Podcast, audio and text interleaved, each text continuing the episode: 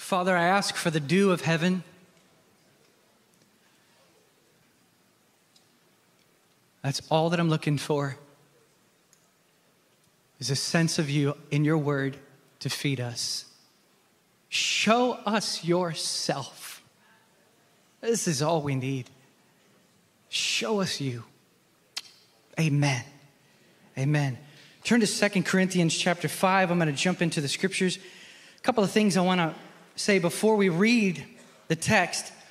There's 3 times in the Old Testament where the name El Shaddai is used, and 2 of them are very interesting because the same thing happens both times. The first one is when Abram, God reveals himself to him as the El Shaddai, as the all-sufficient one. Everything you need is right here. And once Abraham sees him like that, his name is shifted to Abraham. He's changed by the sight of God as everything. And later on, Jacob also meets the Lord, and God reveals himself to him as El Shaddai. I am everything that you need. And when he sees him like this, God changes his name from Jacob to Israel. Shows me something. The more I see God, the more I'm transformed. And the wonderful thing is that we can gaze at God and see him by the Spirit in the scriptures. Praise God. And this is what I want to do today. I want to talk to you about the incomparable name of Jesus Christ. Woo! Does that make you happy? I feel bubbles coming up once I say the incomparable name of Jesus Christ. Our text today is 2 Corinthians 5:19. Let's look at 19. God was in Christ reconciling the world to himself, not counting their trespasses against them. And he has committed to us the word of reconciliation. Therefore, we are ambassadors for Christ, as though God were making an appeal through us. We beg you, on behalf of Christ, be reconciled to God. He made him who knew no sin to be sin on our behalf, so that we might become the righteousness of God in him. Praise God. This is our text today. I want to talk to you about 3 things. 1, what he is. 2, what he's like. And 3, what he's done. T. Austin Sparks said over 90 years ago, there was a day that came when I saw Jesus Christ and everything else seemed like nonsense. And that's what I'm looking for today, for us to see Christ and be changed by seeing who he is. A.W. Tozer once wrote, what comes to mind when you think of God is the most important thing about you. He goes on and he says, idolatry is entertaining thoughts about God that are unworthy of him. I remember the old deceased prophet Art Katz. He said, is not the root of all of our ills the failure to radically apprehend God as he is, seeing him rightly?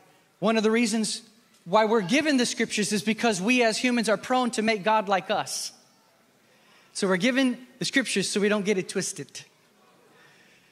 See, when a man sees God right, it brings him low in worship. It lifts him high in praise. It bends his knee in prayer. It opens his hands in trust. It grins his face with joy-filled satisfaction. It lays him in peaceful sleep. It brightens his eyes with gratitude. It melts his heart with love. It dashes his heart with conviction. It shudders his knees with fear. It humbles him to the dust. It makes obedience a delight, sorrow passing, and persecution beautiful when we see Christ as he is. So let's take a look at who Christ is. I'm going to go through so many scriptures, it would just be going from text to text if I was to give you references. But I'm going to just say them all. You can Google them later. But just to talk about who this is that we're speaking of, that God was in Christ. The scriptures tell us that he is great, and watch this, great is his name. Now, we get this twisted sometimes. We don't understand what it means when we say the name of the Lord. Sometimes we think it's like the syllables. You know, but there's a million guys named Jesus in the world. Did you know that? You just go to Mexico, you'll find a bunch of them. But we're not talking about the syllables. We're talking about something that is very interesting. We're talking about the revelation of what he is, what he's like, and what he has done. It's all summed up in the name. Let me say it to you like this. If I told you that I was going to throw a basketball tournament and you get to form a team, and I'm going to give you one player, and I tell you his name is Michael, you would say, I don't know this guy. Is he good? Has he ever played basketball before? But if I say to you, Michael Jordan, then you say, yes, I know the name. I know what he's done. I know the legend. I know the history. I know what he can do. I've seen it. That's what we mean when we say the name of the Lord, not the syllables, the testimony of what he has said of himself, what he has done, and what he's proved himself to be. That's the great name of the Lord. The name of the Lord is a strong tower. The righteous run into it and they are safe. What does that even mean? It means they remember what he's done, what he's like, and they hide there and say, I trust in you, my God. The scripture says that we worship the name of the Lord. In other words, you remember what he's done and you say, oh, I worship you, Lord God Almighty. Oh, the name of the Lord is so precious. And just to see a couple of things about him, what he is that he calculates the dust of the earth. The scripture says he weighs the mountains, that he spread out the heavens all alone. It says that he sits above the circle of the earth. It says he blows upon men and they wither to nothing. It says he cleans the heavens with an exhale.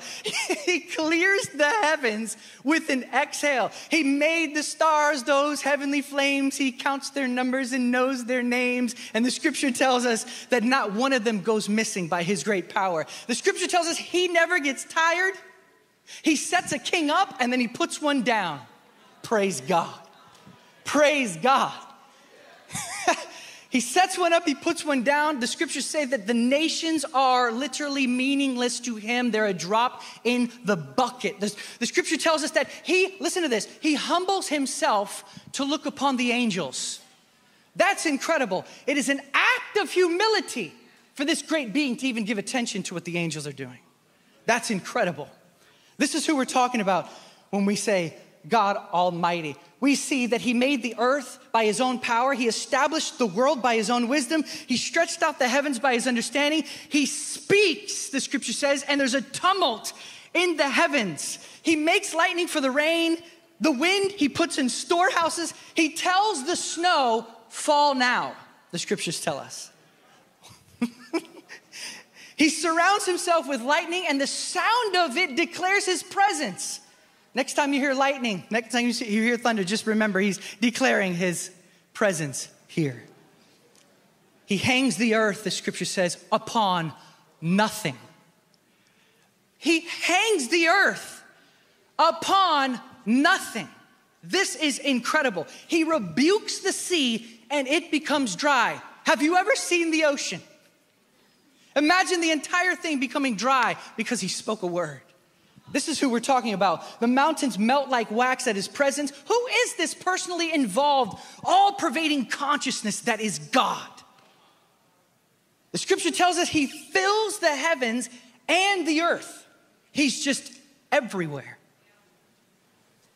He doesn't just declare things before they happen. He declares the end from the beginning. Praise God. Praise God. Oh, none can deliver out of his hand. The scripture says his purposes cannot be thwarted. Praise God. No one can reverse the things that he does. Praise God.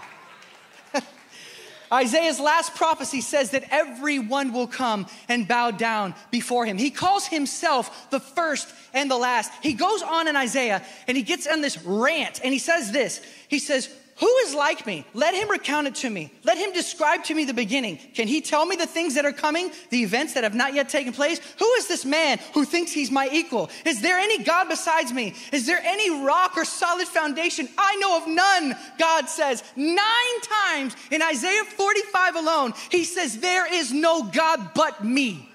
Praise God. Who can counsel him, the scripture asks. To whom will we liken him? Who can we even compare him to? This creates worship in the heart. When you begin to look at what the Bible says about God, it causes your being to begin to stir on the inside. And that stirring on the inside causes respect, honor, fear, love. You're just beginning to erupt up and say, oh, blessed be the name of the Lord my God. There's something about this, looking at who he is. The scripture tells us that we are the clay and he's the potter. And then he says, what right does the clay have to say to the potter, form me like this? When Paul is recounting this, he goes into this ecstasy and he begins to say, who has known the mind of the Lord? Who can be his counselor? Who has given a gift to him that it might be repaid? For from him, to him, and through him are all things. To him be all the glory. Therefore I make an appeal to you to present your body a holy and acceptable sacrifice to God. This is your reasonable act of worship. What's he saying? He's saying, if you see who I'm talking about, there's only one logical response, and it's to fall down on your face and say, blessed be the name of the Lord. The scriptures tell us that not only is he unmatched, he's unparalleled, and there is nothing too difficult for him. He makes rough places smooth. He shatters doors of bronze, and he cuts through iron bars, the scriptures tell us. Listen to these next four statements. If you would just grab a hold of one of these and write it in your being, something will take place today that will shift the way you look at life forever. All things are his servants. 2, he sits in the heavens and does whatever he pleases. 3, he works all things after the counsel of his own will. 4, his sovereignty rules over all. Praise God. If we will believe the scriptures, we will be convinced. Not only will we fall down in adoration, but we will be convinced that worry is the seed of atheism. We will be convinced that fear is an assault on his character. We will see that works is an insult to the gospel. And we will see that disobedience is pure insanity when we see God as who he is. Praise God. So we remember who he is. And the scriptures say that the words awe and majesty belong to him. What that means is that you can't use these words awe and majesty with anybody else because they belong to him. He's the only one that they describe. Awe and majesty, that's God. Praise God. So I'm not saying that we become inactive. We work according to the Spirit, cooperating with God, but we live in trust, guys. We live in trust. And if we see God rightly, not only will we humble ourselves before him, not only that, but we will be able to say things like this. Who is this uncircumcised Philistine that challenges the armies of the living God?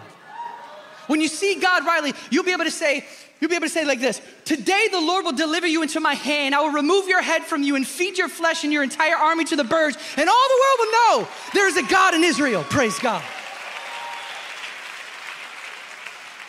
Maybe our problems, maybe the Goliaths that are in front of you are just waiting for you to believe God enough to throw a stone at him. What is it? What is it that I'm trying to say? I'm trying to lift God high and say, let's stand with 2 feet upon everything that God has told us about himself. May we say with Martin Luther, my soul is held captive to the word of God. Here I stand, I can do no other. May we hold on to the scriptures and say, this is telling me exactly who my God is. The kind of trust that this will birth says things like this. Our God is able to deliver us from this fire. He will deliver us from this fire. But even if he doesn't, we will not bow. Praise God. That's real faith. Praise God. So we've talked about what he is, which is absolutely mind-boggling. But let's now look at what that person who is so great is like. Turn over to Exodus 34 real quick. Or go in your phone or whatever. Exodus 34. As a matter of fact, let's just go up to 33 and look at 18. Moses said, I pray you, show me your glory, God. Show me who you are. You've got to open my eyes to see your glory. Open my eyes to see your glory. Then he says, God says, I myself will make my, look at this goodness pass before you. I will proclaim my name before you, and I will be, quote, gracious To those whom I will be gracious, he shows his nature. So you have a couple of things here. You have nature, name, and goodness, which are his glory. What is this that he wants to see? Show me your glory. Okay, you'll see that I'm good. Not only will you see that I'm good, you will see my name. And my name is this. I act like this. I am compassionate and gracious. Look down at verse 6 of chapter 34. Then the Lord passed in front of him and proclaimed the name of the Lord. I am the Lord compassionate, gracious, slow to anger, abounding in loving kindness and truth, who keeps loving kindness for thousands, who forgives iniquity, transgression, and sin, and yet will by no means leave the guilty unpunished, visiting the iniquity of the fathers on the children, on the grandchildren to the third and fourth generations. Moses made haste, bowed low to the earth, and worshiped God. What are you saying, Eric? I'm saying if we see what he's like, it will make us fall down on our faces in worship. Why? Because there's not a nature you'll find like this nature. You will not find someone who's so great and so kind. You will not find someone who puts a king up and puts one down and then holds you with his own hands. You will not find anything like this. I mean, think about what the word compassion means. It means that he's attracted to weakness. That this great God is attracted to your weaknesses. That moves me. I've said it in here before, but it's worth saying again. One of my friends, Dane Ortlund, likes to say, the things about you that make you cringe most make him hug you tightest. That's a good God. That's compassion.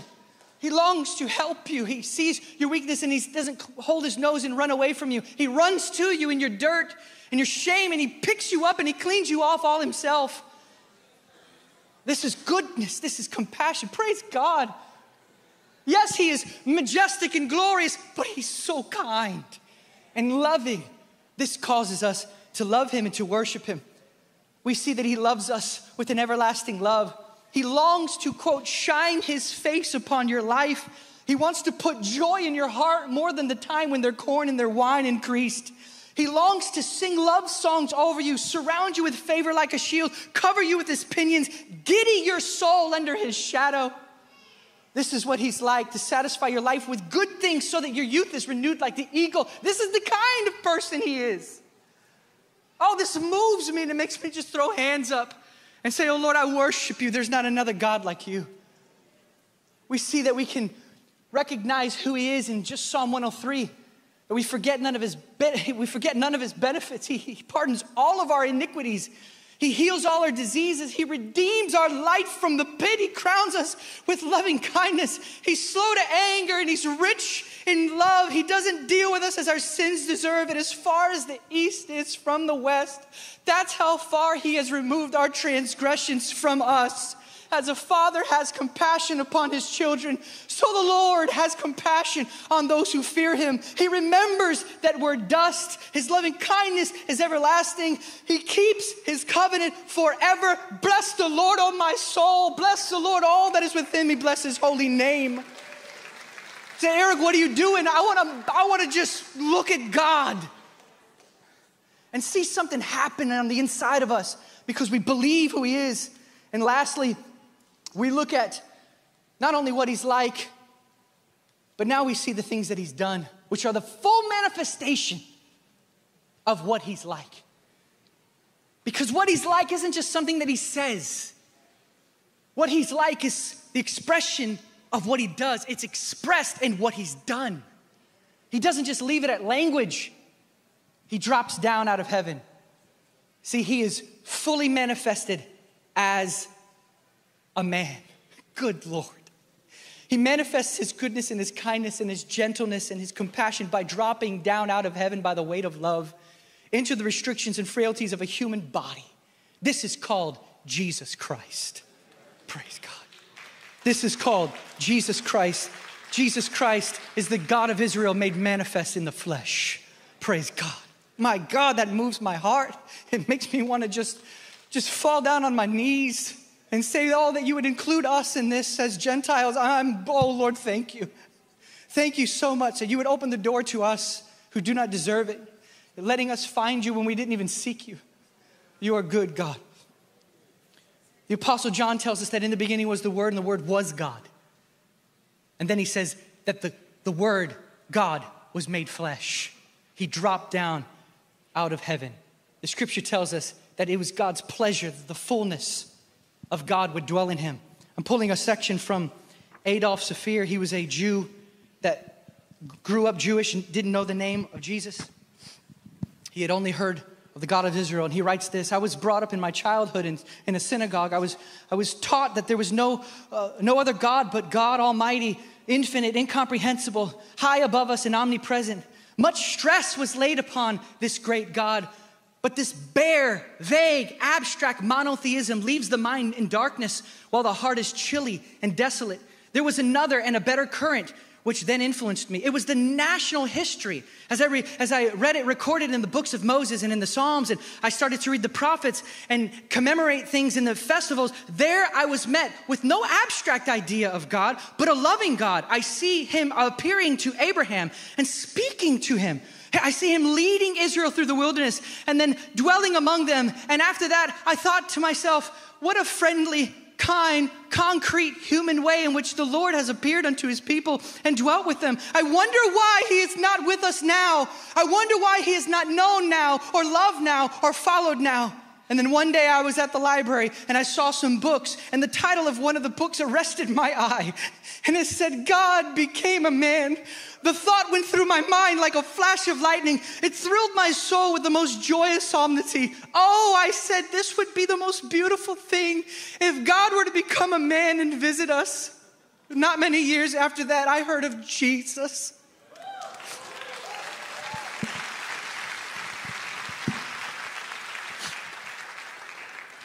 He said, not many years after that, I heard of Jesus and I read the Gospels. I felt here the same presence, the same love, condescending, redeeming, and sanctifying God that appeared to the fathers, that was with Moses and Jacob. I felt that here was Jehovah, that all darkness had disappeared, and that the grand inconceivable glory has here shone on us in perfect, peaceful, and holy countenance in this man, Jesus Christ, who is the face of God. And I can say now I have seen God face to face, and my life has been preserved. To believe in Jesus, the Son of God, is not an abstract dogma or a theosophic speculation, but a soul experience, a new heart. It is a new life. It is the mystery of godliness. May the result of all we learn and experience on earth be summed up in this: by God's Spirit, I believe in Jesus Christ, the Son of God, who loved me and gave himself for me. Praise God. Say, Eric, what are you saying? I'm saying, at his rebuke, the sea turns dry. His fingers paint the vari-colored sky. Guiding the streams, he feeds the birds. In your hand is the depths of the earth, sending lightning and rain wherever you wish. You color the coral, the shimmering fish. You know every grain of sand, the gallons of sea, the song of the dug, the sigh of the free. The hearts of men lay open before you. All thoughts and intents are all known to you. These are wonders. But I'm at a loss, knowing that you hung off a cross, bleeding and gasping a final breath, then resurrected to life, conquering death, ascending on high to the right hand of God, soon to return with an iron rod. I kiss you now, not for fear, but for all of the beauty I feel, see, and hear. Blessed be the name of the Lord. I just want to call our attention to the incomparable name of Jesus Christ. I'm going to end with a scripture reading. If the band can come up, that'd be great. I know this was short, but man, was I feeling that. Oh God, burning through me like fire in the bones. Listen to this incomparable name, God Almighty, in the man Christ Jesus. And here it is. You've read this before many times, but every time I read this, this makes my heart break. Although he existed in the form of God, he did not regard equality with God a thing to be grasped. He emptied himself, taking the form of a bondservant. Don't let these words glide over your ears. Listen close and let them in.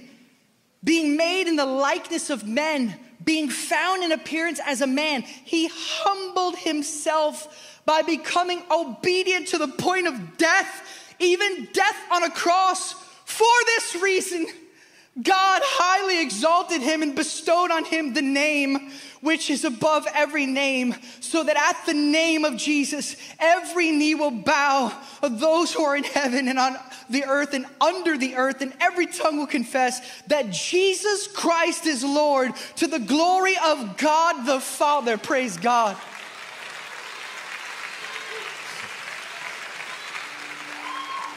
The incomparable Christ. You won't find a more romantic thing than God loving you so much he left heaven to come down here to save his bride. You won't find anything comparable to it. Tell me the greatest romantic movie you've ever seen. I'll laugh at it next to my God. They're all slivers compared to this one who is love itself, who the scripture says he gave himself for our sins that he might deliver us from this present evil age. Freely he gave himself for us, surrendered his life upon the cross. Say, Eric, what are you doing? I'm just hoping that your eyes today will remember Christ and something will shift on the inside. Maybe the gospel power will begin to work again in your heart or in your life. If you love these words that I'm saying and you're living this way, then you're probably the most excited about these things. So let's just turn our eyes to the Lord, shall we? Can you stand up with me? What greater response to the gospel is there than worship? What greater response is there to the contemplation, the meditation upon God than worship? To turn our eyes away from the person to your right and to your left, turn your eyes away from yourself and forget yourself and begin to just go up to the Lord. There's nothing like this. So Father, I worship you, I praise you. I give you glory, Lord, not another like you. Open our eyes, Lord. We want to see Jesus. We want to see Jesus.